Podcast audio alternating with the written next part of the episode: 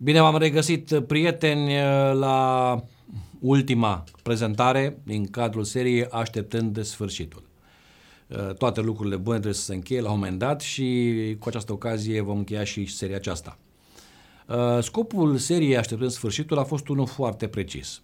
Să ne motiveze pe toți să acceptăm provocarea lui Isus.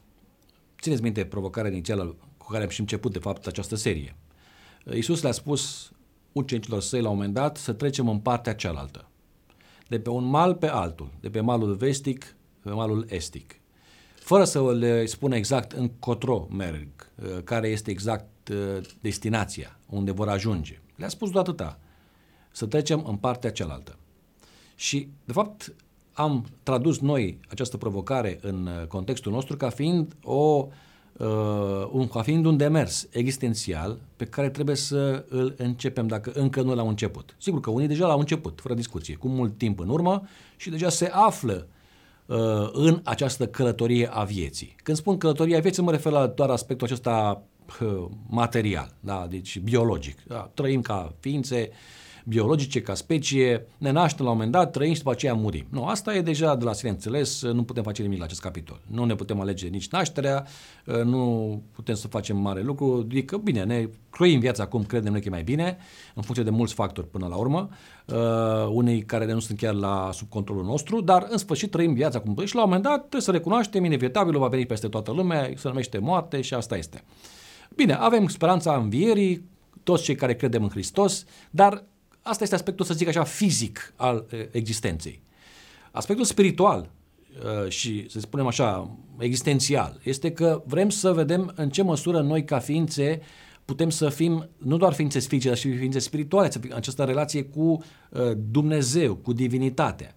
Și interpretând această viață terestră ca fiind, de fapt, un preambul la o altă viață Uh, mult mai complexă între, cu, în alte condiții și uh, e ca un fel de, unii spun antrenament pentru ceea ce urmează să, să fie, alții spun o pregătire, alții spun, uh, mă rog, cum vreți să o numim, dar ce este că trebuie să fie, și Biblia ne arată asemenea uh, uh, indicii, că trebuie cumva să ne croim viețile după un anumit model.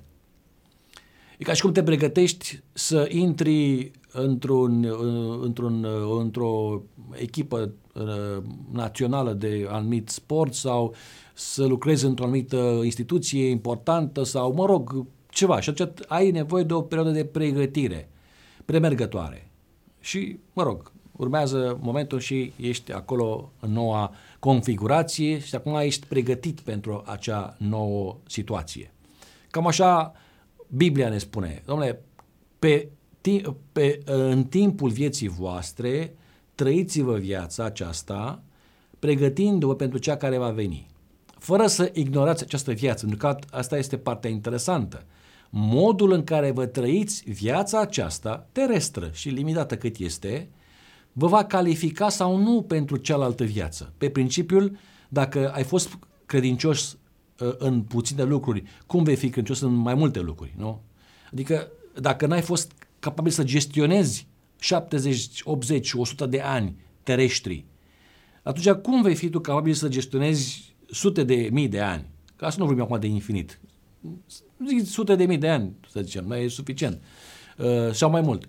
Da? Uh, cum vei fi? Deci e foarte la, de, de bun simț această uh, logică a Mântuitorului. Deci aici trebuie să dovedești ceva dacă vrei să te iau, în, să, să, te, să te recrutezi, nu? Uh, pentru uh, cealaltă uh, versiune. E legiunea franceză, știți, nu? Adică ai o perioadă brutală de vreo, nu știu cât, dacă nu mă țin, o lună, o lună sau trei luni de zile de pregătire și după care dai un examen. Un examen final și după aceea ești sau acceptat în legiunea franceză.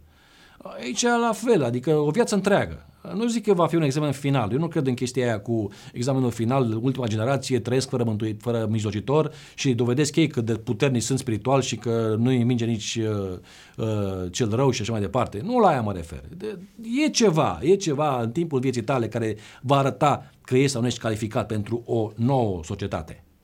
Da? Bun. E, de aceea este importantă această călătorie existențială, care trebuie să fie începută pe acest pământ. Nu doar cea fizică, biologică, dar cea existențială. Trebuie să fie începută și să, să, să o parcurgem toată viața până la uh, sfârșit. E, această călătorie existențială spre împărăție deseori se confundă cu călătoria aceasta denominațională. Adică având impresia că dacă suntem deja într-o anumită denominațiune creștină și după părerea noastră uh, fiind uh, cea mai importantă, cea mai, mă rog, singura chiar, e cea aleasă, nu? Adică asta ne dă un avantaj față de ceilalți, pentru că noi avem tot adevărul, zicem noi. Și atunci, fiind deja aici și uh, trăind anumite, mă rog, învățături biblice, automat, credem, ne califică pentru uh, viața viitoare. E, asta este prima mare confuzie care se face. A face confuzie între călătoria existențială și cea denominațională. Dar cum am spus și cu uh, celelalte ocazii, mai ales la începutul acestei serii, uh, faptul că ești într-o anumită denominațiune nu te califică automat în a fi membru în împărăția lui Dumnezeu. Împărăție care începe deja de aici, spune Biblia, de pe acest pământ și se va continua în veșnicie. Dar trebuie să încep să devii membru în împărăția lui Dumnezeu de aici, de pe acest pământ. Și spuneam, nu toți membrii bisericii, oricare, bisericii creștine acum vorbim, doar de creștinism, da? Uh, nu, și denominațiunile nu contează acum, dar nu, deci nu toți membrii bisericii creștine sunt și membri în împărăția lui Dumnezeu. Asta este un, un adevăr. Un alt adevăr este că sunt oameni care nu sunt membri în nicio biserică creștină și pot fi membri deja în împărăția lui Dumnezeu. Tot Biblia ne învață lucrul acesta. De spun că este mai, mai, mai complexă situația. Um, bun.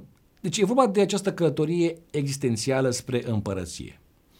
E adevărat că nu prea știm noi unde e destinația.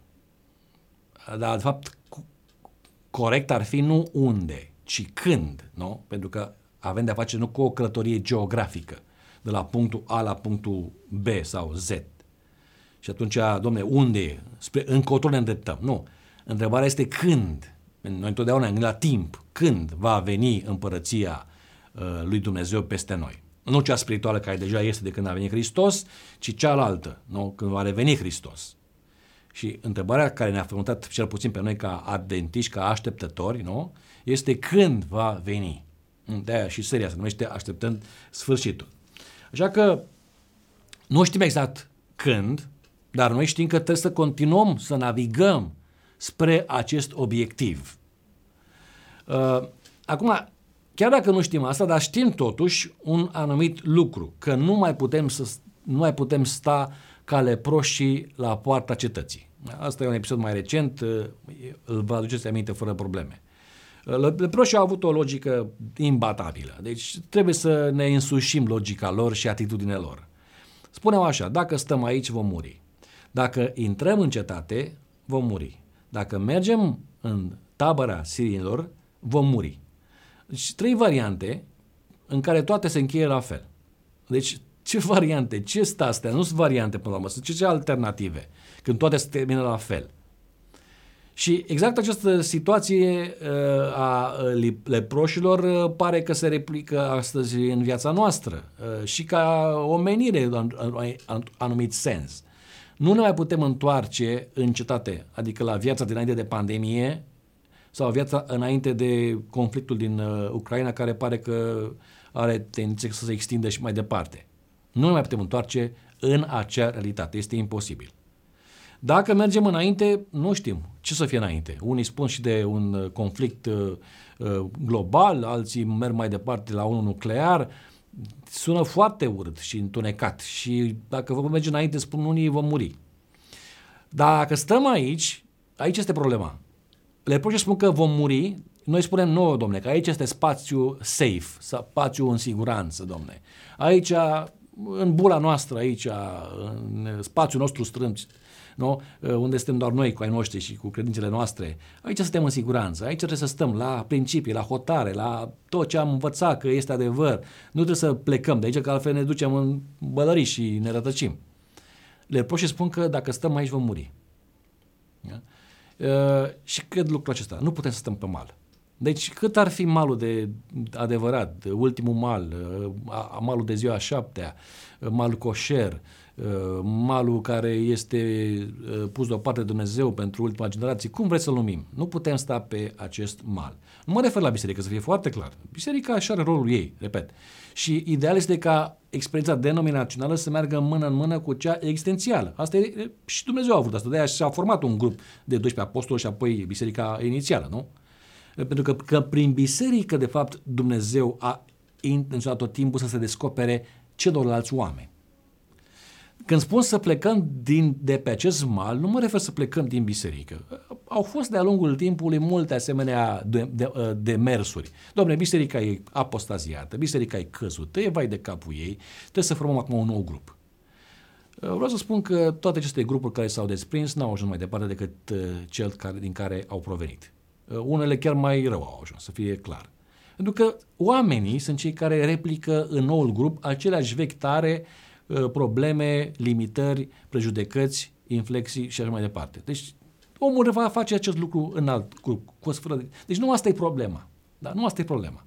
Problema este că noi, fiind membri în biserica aceasta, alții în altă biserică, trebuie să începem demersul nostru spiritual, personal, existențial. La aia mă refer.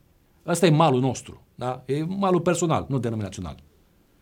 Dar noi le identificăm și spunem, a, dacă suntem aici, înseamnă că suntem... Nu, trebuie să începem această călătorie, este provocarea să trecem în partea cealaltă. Deci nu mai putem să stăm unde suntem, la poarta cetății, da? crezând că de fapt stăm bine. Pentru că de fapt nu stăm deloc bine. Vorbeam de îmbarcare, nu? Deci îmbarcarea este foarte importantă pentru că este uh, punctul de plecare, îmbarcarea. Și de obicei ea se confundă cu uh, intrarea în biserică. Uh, botezul e foarte important, însă botezul nu este semnul îmbarcării. Nașterea din nou este semnul îmbarcării. Vorbeam mai devreme de confuzia care face între călătoria națională și cea existențială. Nu sunt la fel. Pot merge în paralel, dar nu sunt la fel. E, la fel și aici nu botezul. Botezul este foarte important, dar botezul să fie un semn al unei realități care deja s-a întâmplat în viața individului. Nu? Deci omul este dus la groapă nu pentru că va muri, ci pentru că e mort. La fel, omul este botezat pentru că deja este mort în Hristos, ă, este mort în păcat și este acum viu în Hristos. Și este un moment al confirmării sale publice a acestei realități numite naștere din nou, care s-a întâmplat deja în viața lui sau viața ei. Eu întotdeauna am susținut acest lucru. Mai întâi e naște din nou și apoi e botezul. Nu spun că nu se poate întâmpla și invers. Și nu sunt eu cel care să hotărăsc, dar asta este logica biblică și este natural să fie așa. Bun, de aia spun că semnul îmbarcării nu este, faptul că suntem botezați e foarte bine, dar nu este garanția că suntem îmbarcați. A, suntem îmbarcați denominațional, da, membri în biserica aceasta. Dar nu înseamnă că suntem îmbarcați în Uh, uh, existențial, că suntem în împărăție. Pentru că nașterea din nou e cea care, de fapt, uh, e uh, momentul care îți face transferul din împărăția acestei lumi în împărăția lui Dumnezeu. Și Pavel spune acest lucru, ne-a transmutat din împărăția întunericului în împărăția Fiului Său și sunt mai multe asemenea exemple. E, de-aia spun și tot timpul am spus, Doamne, nașterea din nou. Da, nu mai revin asupra acestor amănunte, le-ați mai auzit, Uh, cel mai simplu, domne, dacă nu sunt, Doamne, ajută-mă, vreau să mă nasc din nou, dacă, dacă nu sunt născut din nou sau dacă nu sunt născută din nou, vreau să mă nasc din nou, vreau să încep această călătorie existențială, vreau să mă îmbarc în această călătorie, vreau să fiu membru sau membră în împărăția ta, nu doar în biserica mea uh, locală. Dar chiar și așa, îmbarcați fiind, născuți din nou, asta nu înseamnă că gata, totul s-a rezolvat înseamnă un singur lucru, că ne-am îmbarcat și că am început călătoria. Da? Deci îmbarcarea niciodată nu echivalează cu uh, sfârșitul călătoriei. E doar începutul călătoriei, e, e logic. Așa și noi. Născuți fiind din nou chiar, Pavel uh, ne asociază cu niște copii. Iisus ne asociază cu niște copii care trebuie să crească. Trebuie să crească și uh, avantajul copilului este că poate să intre pe poarta strâmtă, cum spuneam data trecută, și acum merge pe calea îngustă și începe să crească. E mic, se împiedică, mai cade, se julește, iar se ridică, iar așa și merge și merge și începe să crească, să hrănește cu hrană mai tare. Uh, unii încă nu, Pavel spune treaba aceasta. Unii vor încă lapte, încă vor lapte sau uh, biscuiți cu mere în variantele noastre, uh, banană, uh, așa pasată și asta, așa să hrănesc unii. Și în ziua de astăzi, să știți. De-aia spunem data trecută, puțin poate mai așa, mai agitat. Dom'le, nu putem să ne mai hrănim cu lozinci, cu e, astea șabloane reciclate, cu povești nemuritoare, cu povești de adormit copii, cu uh, semne siminoni de-astea uh, uh, simulacru, adică false semne și minuni, pseudo semne și minuni, uh, așa numite experiențe care de fapt nu sunt adevărate, că altele sunt adevărate experiențe. Uh, unii vor mai departe să se hrănească cu hrană de stavă de copii, din borcanelul acela, măr cu biscuite, banană sau uh, ce, ce-o fi, lăptic. Pavel spune, domnule, trebuie să mâncăm hrană tare, solidă, ca să ne întărim, ca să creștem, să devenim ca Hristos. Uh, nu înseamnă că e un lucru simplu ăsta, dar e posibil. Și până nu ne hrănim cu hrană tare, spune Biblia, nu avem cum să ajungem la destinație. Da? Asta spune acolo Pavel. A doua confuzie uh, generală, știți care este? Deci prima confuzie generală este că, confund, noi, că noi confundăm experiența denominațională cu cea existențială. Călătoria sau cum vreți să o numim. A doua confuzie generală este următoarea. Că noi credem că odată îmbarcați, da? chiar născuți din nou, să știți, nu că suntem născuți din nou, îmbarcați, așa știți cum este. La început, uh, cunoaște din nou, îți dau așa un fel de exact cum avionul care uh, decolează. Știți că acolo e cea mai mare forță a avionului când trebuie să decoleze, când trebuie să învingă ăsta gravitațional și apoi să pasează pe orbita lui, mă rog, linia lui unde și Uh, sau racheta, cât mai bine. În fapt, mai bine cu o rachetă, o rachetă spațială.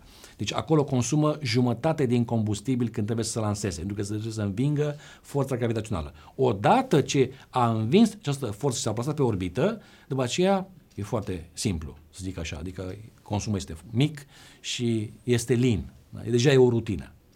Așa se întâmplă uneori și desori cu noi. Deci la început naște din nou, deci exact ca racheta, domne, plecăm entuziași, plin de dragoste, de pasiune, de bucurie, de tot ce vrem.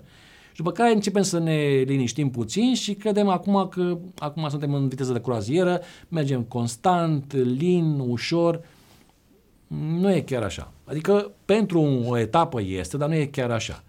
Pentru că avem impresia că rutina acum este cea care alimentează această călătorie. Domnule, rutină. A, mergem frumos, dăm din uh, vâslim frumos, apa este lină, nu apar probleme majore, uh, doar trebuie să o ținem constant, să ne vedem de ritualurile noastre, uh, ținem mai departe sabatul așa cum știm noi și mâncăm ce trebuie să mâncăm și mai dăm și zecimea și mai facem și asta și uite așa văzlim frumos și frumos și mergem și uite deja parcă se vede acolo niște semne, ne spun că uite venirea lui Iisus este aproape, uite a început aia, a început aia, a început aia, sunt unii care tot timpul au aceste idei Uh, cârmaci ăștia care stau acolo și ne spune prin megafonul lor așa, domne, uite, acum e semnul cu tare, uite papalitatea, uite America, uite acum China, uite aia, așa, nu știu ce, gata, suntem aproape, război, uite aia, și ne bucurăm și începem să mergem mai cu entuziasm, un pic după aceea vedem că nu s-a întâmplat asta și iar începem să mai mergem așa uh, ca danga-langa și după aceea iar mai vine cu o asta, injecția asta așa uh, semiotică, nu semiotică, pardon, cu, cu semne și, și minuni, da? și intrăm într-o stare de, de excitare semiotică, asta am să spun, în care iarăși vedem semne și minuni peste tot și iar începem să auzim mai tare și suntem mai dedicați și după aia iarăși și știți foarte bine uh, traseul. Rutina aceasta nu funcționează decât prea puțin. Uh, e nevoie de ea, dar nu așa cum uh, o avem în prezent. Adică nu merg lucrurile de la sine, asta o să spun, nu merg automat. Nu suntem barcă cu motor. Noi trebuie să vâzlim, asta este ideea. Noi trebuie să vâzlim. E, și aici este uh, marea problemă, că noi nu putem să avansăm de la sine. Trebuie să existe o anumită interacțiune între noi, Dumnezeu și semenii noștri. Sunt, aceste repere, avem trei repere, nu alții. Noi înșine, Dumnezeu și semenii. E, viața noastră trebuie să avanseze ținând cont de aceste repere. Dacă unul nu funcționează, avem dificultăți. Asta știm deja uh, foarte bine. Ehm, dar pe marea uh, vieții, cum spuneam la început, te poți rătăci sau, te, sau, poți, te poți, sau poți să naufragiezi. Că spuneam că erau trei variante atunci. Una, rămâi mai departe pe mal, A doua, te lansezi, dar e posibil să te rătăcești pe traseu. Și a treia, să chiar naufragiezi. Da? E, e posibil să, dacă am plecat de pe mal, dacă am, ne-am îmbarcat, dacă suntem acum în acea direcție bună pe care Iisus a indicat-o, e nicio garanție n-ai că nu, că nu te poți rătăci. Mai ales când vine o furtună puternică și te debusolează complet și nu mai știi acum încotro mergi. Se întâmplă în viețile noastre să avem asemenea etape, asemenea momente în care suntem debusolați, în care nu știm exact încotro mergem. Dar nu suntem abandonați, nu suntem, uh, uh, dar suntem rătăciți. Dar cum spunea și Tolkien, nu toți cei care sunt rătăciți sunt pierduți. Unii ori fi, dar nu toți. Și atunci apare această idee, apare în Biblie, să știți, nu e ceva că vin eu acum să vă povestesc ceva ce nu există. Apare în Biblie această idee, că suntem, uh, că ne putem rătăci pe acest traseu al vieții. Ba mai rău, există pericolul să naufragiem. Deci, trebuie să recunoaștem și Biblia iarăși vine cu asemenea exemple că există pericolul să ne, ne, ne, ne, ne să naufragiem. Iar ucenicii, că vorbeam despre acest exemplu de la început și care este de fapt motorul acestei serii, în narațiunea din uh, Marcu 4, ucenicii au uh, experimentat din plin această realitate atunci când uh, furtuna i-a lovit. Deci au fost și în faza de rătăcire, pentru că acum nu știau unde să mai duc din cauza furtunii, și erau în pericolul să intre în altă fază numită de naufragiu, pentru că au fost convinși că vor naufragia. În pericol, chiar dacă unii dintre ei, fiind pescari, erau experimentați și că acele furtuni erau comune, deci nu era ceva neobișnuit, chiar dacă au simțit că această furtună este mai puternică decât celelalte care le-au experimentat, dar totuși, mă rog, teama exista puternică, nu așa, spune că au strigat așa uh, la, la Dumnezeu. Furtuna. Furtuna iarăși face parte de pachetul existențial. Ne place, nu ne place, viața pe acest pământ este bântuită de multe furtuni. La nivel personal, la nivel colectiv, chiar la nivel global, din păcate.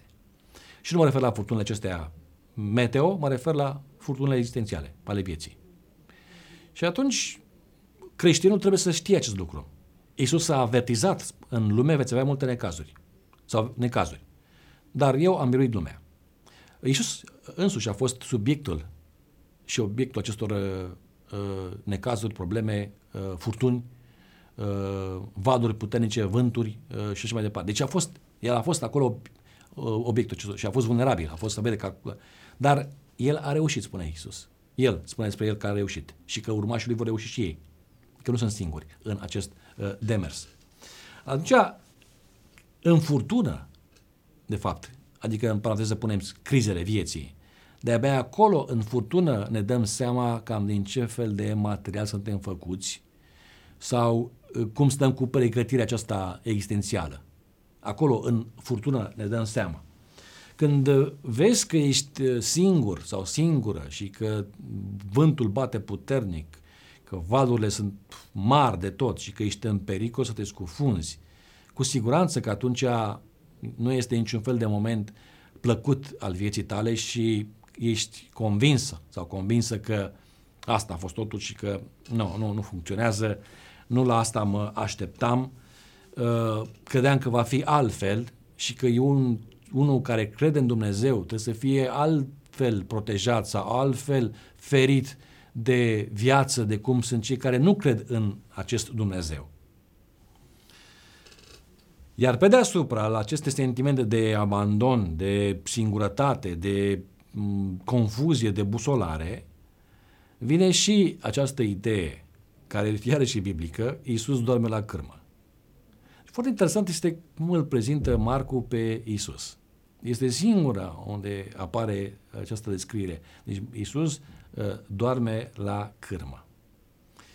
Uh, nu prea discutăm de acest amănunt. Trebuie să recunoaștem. Câte predici ați auzit pe tema aceasta, că Isus doarme la cârmă. Am auzit de multe predici că Isus uh, a liniștit furtuna. Am auzit o grămadă și sunt multe. Dacă Isus a adormit la cârmă, eu n-am auzit o predică pe tema asta. Ori poate ori fi fost. Nu, n-am avut toate părece din lume ca să spun treaba aceasta. Poate ar fi fost. Dar în general nu auzim așa ceva. Biblia e brutală, să știți. E teribil de brutală la acest capitol. E realistă. Spune, putea să nu spună treaba. Putea să spună a venit furtuna, ucenicii erau speriați, au strigat tare la Dumnezeu și Iisus imediat a liniștit furtuna. Atât de simplu era pentru Marcu sau pentru alt evanghelist să omită acest episod. Această secvență, nu episod, această secvență. Atât de simplu era. Dar n-ar fi fost onest cu realitatea istorică și cu cea existențială. Pentru că, într-adevăr, se întâmplă treaba aceasta. S-a întâmplat și se întâmplă treaba aceasta.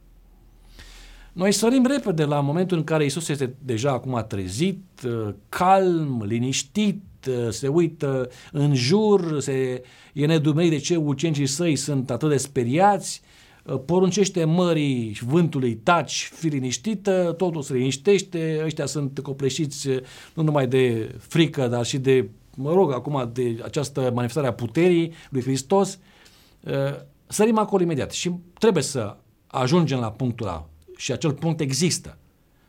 Dacă nu, acum va fi mai târziu, dar sigur că da. Dar până la punctul acesta e, mai există ceva, și anume adormirea lui Isus. Se vorbește în teologia ortodoxă despre adormirea Maicii Domnului, da? Deci mama uh, lui Hristos care a murit la un moment dat și după care a fost luată înălțată la cer, mă rog, teologia ortodoxă. Uh, nu comentăm. Dar uh, hai să vorbim și despre adormirea lui Isus. Dacă spune Biblia, noi de ce n-am vorbit și noi pe tema aceasta? Ăsta este cuvântul, adormirea lui Isus. Deci pentru o perioadă, nu știm cât, Isus a adormit.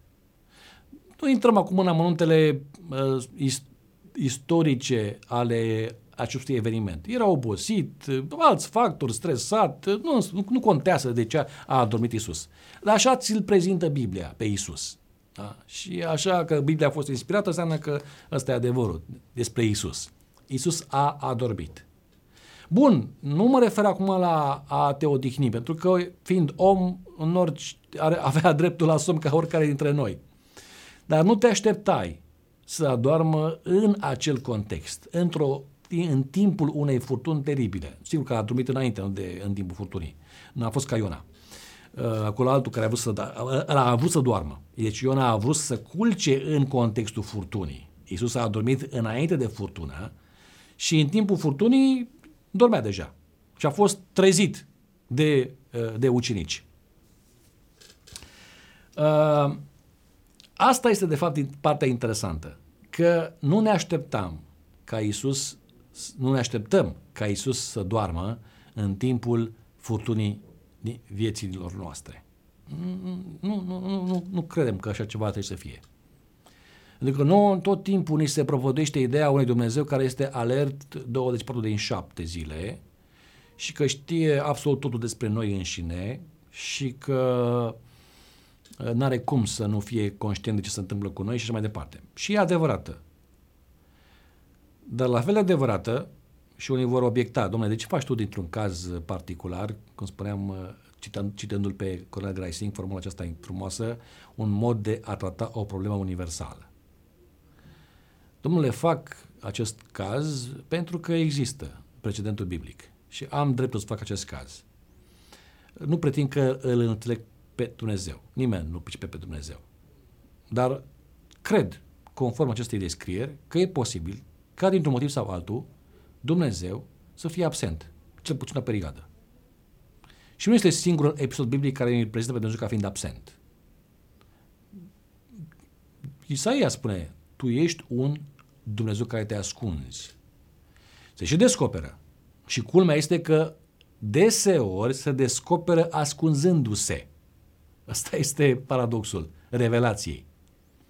Ca să se poată descoperi, el se ascunde. Și întrebarea este nu cumva ascunzându-se, de fapt el se descoperă și noi nu putem să pricepem treaba aceasta, pentru că nu așa ne imaginăm noi descoperirea lui Dumnezeu? Și chiar prin simplu fapt că spun că Dumnezeu doarme, poate care este, este paradoxul este acela, e adevărat, că Dumnezeu este foarte alert chiar dacă doarme. Adică chiar dacă noi îl percepem că doarme, e foarte posibil ca el să nu doarme deloc, să fie foarte alert dar să fie altfel de când îl imaginăm noi. Aici este întrebarea provocatoare. unde este Dumnezeu. Nu? Și cum îl putem găsi pe acest Dumnezeu care pare că doarme la cârma vieții. Îmi place acest paradox. Nu e simplu de, de, de acceptat, dar îmi place. Revin. Dumnezeu se descoperă ascunzându-se și tocmai în această detașare a sa, această absență a sa, această adormire a sa, e posibil să fie exact contrariu valabil, pentru că e paradox, nu? El să nu fie de fapt adormit, el să nu fie de fapt absent, el să nu fie de, de, de fapt detașat sau alienat de noi. Dar unde e Dumnezeu atunci? Păi răspunsul unde e Dumnezeu atunci, uh, unde este Dumnezeu de fapt, este același, este, îl găsim în uh, episodul din Marcu, capitolul 4. Unde era Dumnezeu acolo, atunci? Era în barcă cu ei. Asta e partea interesantă. Bun, era adormit, era adormit. Era distanțat uh, social, dacă pot să nu, există de, de realitate. Era. Uh, era, mă rog, uh, dincolo de percepțiile lor, da, era. Dar era acolo, asta e partea, era acolo. Dumnezeu nu era mort în corabie, era viu, dar adormit. Dar Dumnezeu era cu ei în barcă. Și asta, de fapt, este un gând foarte, foarte încurajator. Că în ciuda sentimentelor noastre, în ciuda uh, impresiilor, uh, dilemelor, întrebărilor descurajante chiar, în ciuda absenței cum spunea, țineți minte, Nick Cave data trecută în prezentare, cu cât pare mai absent, sau este, nu pare, este mai absent Dumnezeu, cu atât fervoarea mea de a-L căuta crește. Paradoxul, meu, uite, un cântăreț rock a înțeles esența Bibliei mai bine ca mulți creștini și adventiști. Asta este paradoxul fraților și surorilor de care fugim. Asta e, nu avem cum. Până nu acceptăm acest paradox, nu putem să mergem mai departe. Și furtuna o să ne bântuie o perioadă, o două vreme, două vreme, o jumătate de vreme, cine știe cât, ne va bântui furtuna, uh, dar până când nu acceptăm acest paradox, că de fapt, chiar dacă Dumnezeu nu vorbește, uh, chiar dacă Dumnezeu este absent, chiar dacă Dumnezeu uh, este detașat, aia nu înseamnă că așa se întâmplă de fapt. Asta este percepția noastră. Dumnezeu este în barcă, în barca vieții. E prezent acolo. Uh, bun, sigur că pentru o perioadă e motiv de îngrijorare, că Dumnezeu pare că nu vorbește, că nu comunică, că nu intervine, că uite ce se întâmplă în lume, uite ce se întâmplă în viața mea, în viața ei, în viața lui. Uh, e un motiv de îngrijorare, cu siguranță. Nu putem să cosmetizăm treaba aceasta dar nu este totuși motiv de descurajare. Da? Deci, da, ne preocupă treaba aceea, ne preocupă, suntem îngrijorați, poate chiar speriați. De ce nu? Ca ucenicii au fost și ei speriați. Dar nu trebuie să fim descurajați. Asta este, de fapt, ideea. Uh, Iisus, revin, era în barcă cu ei, expus și el la toate acele intemperii uh, ale vremii, furtuna, valuri, apă și așa mai departe, dar era acolo, împreună cu ei barca aceea nu se putea scufunda. Știți de ce? Din cauza că Isus era acolo. Nu știu, mă rog, luați-o ca o axiomă, pentru că altfel cum vreți să o demonstrăm treaba aceasta. Dar eu iau ca o axiomă.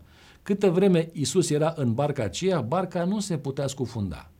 Asta cred eu. Poate mă veți contrazice, dar asta cred eu.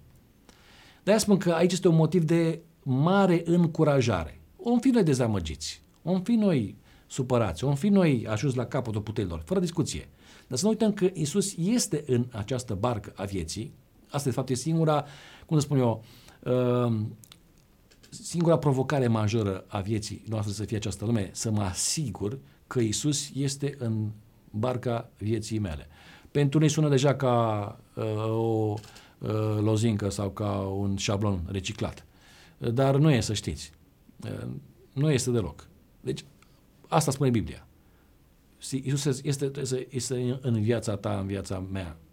Este în barcă cu noi. Furtuna oricum va veni, să știți. Marcu 6, un alt episod foarte asemănător. Singura diferență și care este? Toate, sunt, uh, toate elementele sunt acolo prezente. Isus, uh, barca, ucenicii, marea, uh, furtuna, strigătul, tot este acolo. Singura diferență între Marcu 6 și Marcu 4 este că în Marcu 6 Isus nu se află cu ei în corabie. Era pe mal. Și când ei sunt ajuns la punctul limită, strigă la Hristos, Isus vine mergând pe ape. Da? Dar de, de care este? Sunt multe, foarte multe aplicații interesante. Dar una dintre ele care este foarte evidentă e următoarea. Și că l-ai pe Iisus în barcă și că nu l-ai în barcă, furtuna oricum va veni. E fie foarte clar, furtuna face parte din pachetul existențial al vieții. Oricum va veni furtuna. Dar e mai bine să ai pe Iisus în barcă. Așa zic eu, așa înțeleg eu. E mai bine să fie acolo cu tine în barcă. De ce? Că barca nu se poate scufunda dacă Isus este cu tine în barcă. Ehm, așa că poate că suntem în această perioadă în care Isus doarme. Adormirea lui Isus. Poate că suntem. Dar, repet, să nu ne lăsăm înșelați de aparențe. Și mai e ceva important. Există următorul moment pe care, cu care este mai familiar, dar trebuie să-l reamintim. Isus se va trezi. Cel puțin pentru noi, sau în mintea noastră se va trezi. Pentru că Isus doarme, dar doarme în mintea noastră, nu doarme în, în, în, în, în cer sau unde se află Isus acolo. Acolo El nu doarme niciodată. Dar în mintea multor dintre noi, Isus doarme. E adormit. Nu avem legătură cu El. Deconectați. Nu știm unde ne ducem, debusolați, furtuna bate, amenințați, e posibil să pierim, ne scufundăm. Eu, da, dar asta se întâmplă în mintea noastră. Nu zic că o să se întâmple și în jur treaba aceasta, dar zic că în mintea noastră Iisus doarme, nu în altă parte.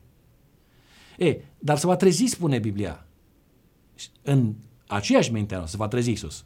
Se va ridica și va spune, taci, fi liniștită acelei furtuni. Și lucrurile se vor calma, lucrurile se vor rezolva.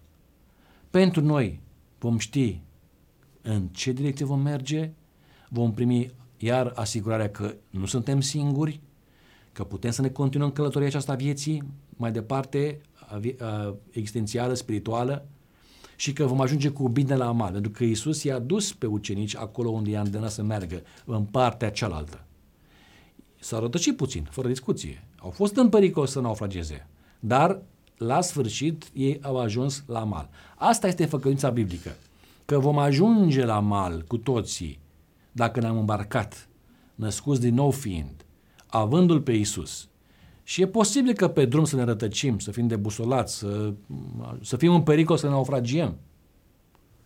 Chiar naufragiați fiind, să zicem la un moment dat, dacă se va întâmpla treaba aceasta, să nu uităm un alt adevăr, tot din Marcu, în capitolul 6. Iisus merge și pe ape. Și poate să întindă mâna ca lui Petru să te ridice la suprafață și tu și eu să putem merge pe ape la un moment dat, în sensul spiritual. Apa întotdeauna în antichitate, în Orientul Mijlociu mai ales, a fost simbolul haosului primordial. Oceanul, mare. Evreii au avut o aversiune față de mare. Ei nu au fost navigatori evrei. Fenicienii au fost navigatori, grecii au fost navigatori, ăștia alții, babilonienii, toți ăștia semiții, nu. Deci aveau această concepție. Mare este simbolul haosului primordial. Uh, și atunci, uh, pentru ei asta însemna. Uh, marea care vine, te scufundă și ai ajuns la momentul ăla. E, dar Iisus merge pe ape deasupra haosului primordial care se repetă în felurite forme. Vezi pandemia, vezi război, vezi alte nenorociri, vezi da, traume personale, vezi tragedii personale sau alții. Astea sunt, de fapt, întoarceri la haosul primordial, când nu mai este niciun fel de ordine, când totul pare că este acum fără formă, fără uh, uh, direcție și ești cu totul debusolat și dez, dezorientat. Aproape că te dezintegrezi. E, într-un asemenea moment atât de, de teribil, în care te scufunzi ca Petru, nu, că Petru s-a scufundat, vine Iisus, îți întinde mâna și te ridică la suprafață. În ambele situații, fie că ești rătăcit ca ucenicii din cauza furtunii, fie că ești scufundat ca Petru din cauza naufragiului, Iisus a avut un singur reproș. Atât. Delicat cum e Iisus, dar un singur reproș. pentru ce te-ai îndoit sau de ce nu aveți credință. Asta e totul. Deci dacă vreți să reducem toată complexitatea Evangheliei sau a Noului Testament sau a Bibliei, dacă vreți, aș reduce-o la un singur cuvânt. Credință. Recunosc, nu știu cu să înțeleg de fapt această credință, pentru că mintea noastră, credința are cu totul alte conotații. Avem o definiție biblică, Evrei 11 cu 1, și multe alte referințe cât de importantă, fundamentală este această credință. Dar se pare că această credință este singura legătură între noi și Dumnezeu. Nu există altceva. Nu, nu avem alte simțuri, nu avem al șaselea simți. Sau dacă vreți să avem al șaselea simț, să fie credința. Suntem legați de Dumnezeu sau putem fi legați numai prin credință. Nu există altceva prin care să putem să îl percepem pe Dumnezeu, să, îl, să ne conectăm la Dumnezeu, să fim, mă rog, călăuziți cum vreți, numai prin credință. Și poate că a sosit timpul să uh, abordăm mai serios această problemă a credinței. Pentru că Biblia spune, fără credință, este cu ne putință să fim plăcuți. Nu înseamnă că nu ne place Dumnezeu că nu ne iubește. Nu, înseamnă că nu putem să ne asociem cu El, nu putem să ne conectăm. E ca și cum ai rămas fără internet și nu poți accesa banca. Și atunci nu poți să faci niciun fel de tranzacție. Ori în aplicații, la mă refer. Poți să faci tu ce vrei, să mătări, să faci flotări, genoflexiuni, să stai invers, să mături în casă, faci ce vrei tu. Dacă n-ai internetul acela, nu? Nu există acces între punctul tău și punctul ălalt, numit bancă.